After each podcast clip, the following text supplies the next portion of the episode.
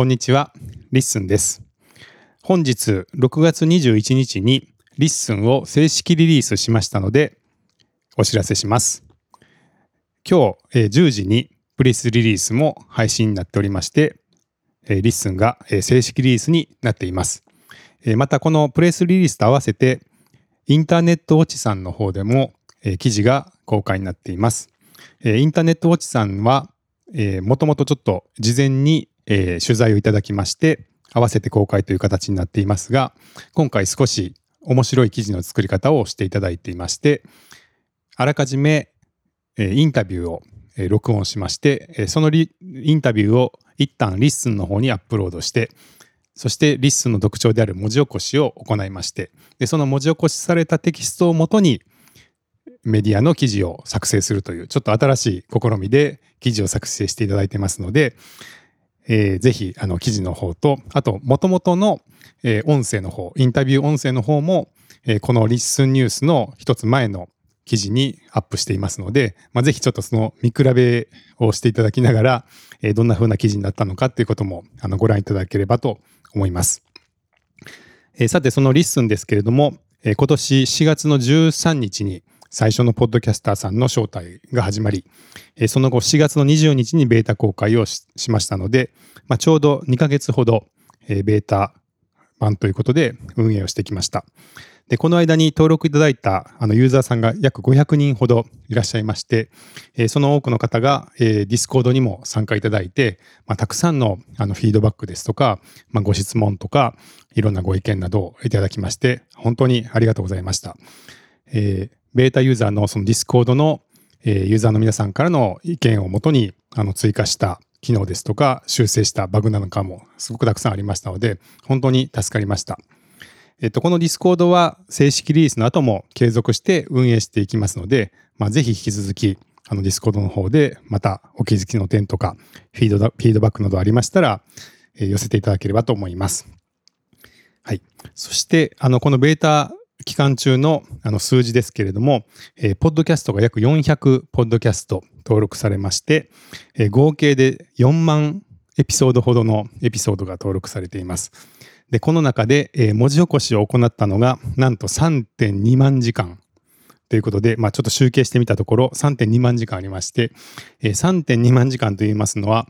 えー、24時間で割りますと、だいたい1333日1333日というのは、えっと、3.65年ということで、約、え、4年分近い時間の、まあ、たくさんの方がお話しされたあの言葉を、えー、この2ヶ月間ずっと、まあ、文字起こししてきたっていう形になるんですけれども、まあ、今後さらに、えー、いろんなポッドキャスターさんに登録していただいて、まあ、よりたくさんの方の声をあのリスンの方に反映していけたらなというふうに思ってます。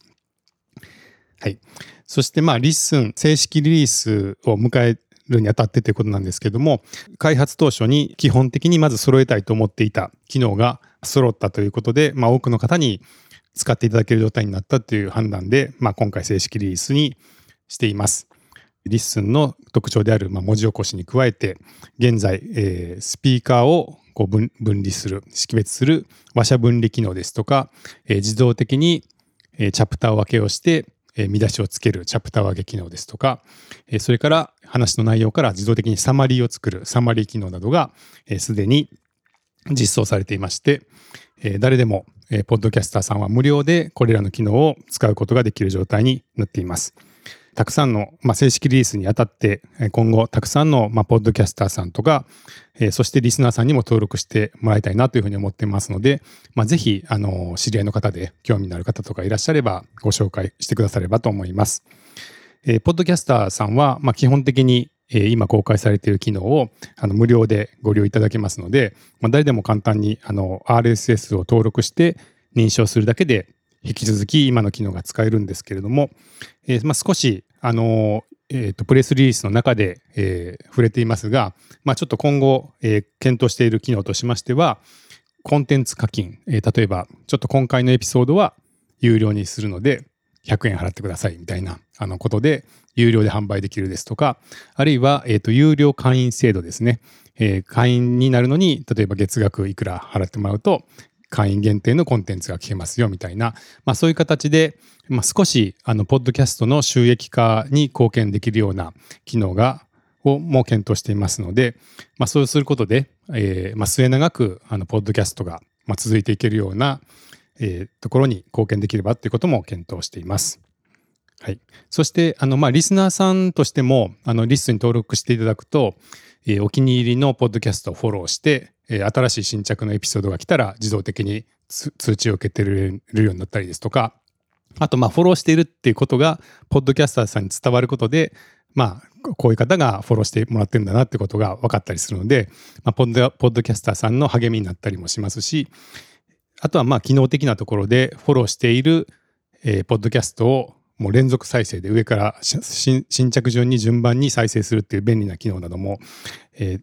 ありますので、まあ、リスナーさんにとっても、まあ、便利な機能っていうのが、まあ、だいぶ充実はしてきているかと思いますので、あの、まあ、自分でポッドキャストをしているわけではなくても、まあ、聞くのが好きだという方も、ぜひリストに登録して、まあ、いろいろな機能をあの使っていただければなというふうに思っています。えー、今後もいろいろな魅力的な機能を追加して発展させていきたいと思っていますので、リッスンをよろしくお願いします。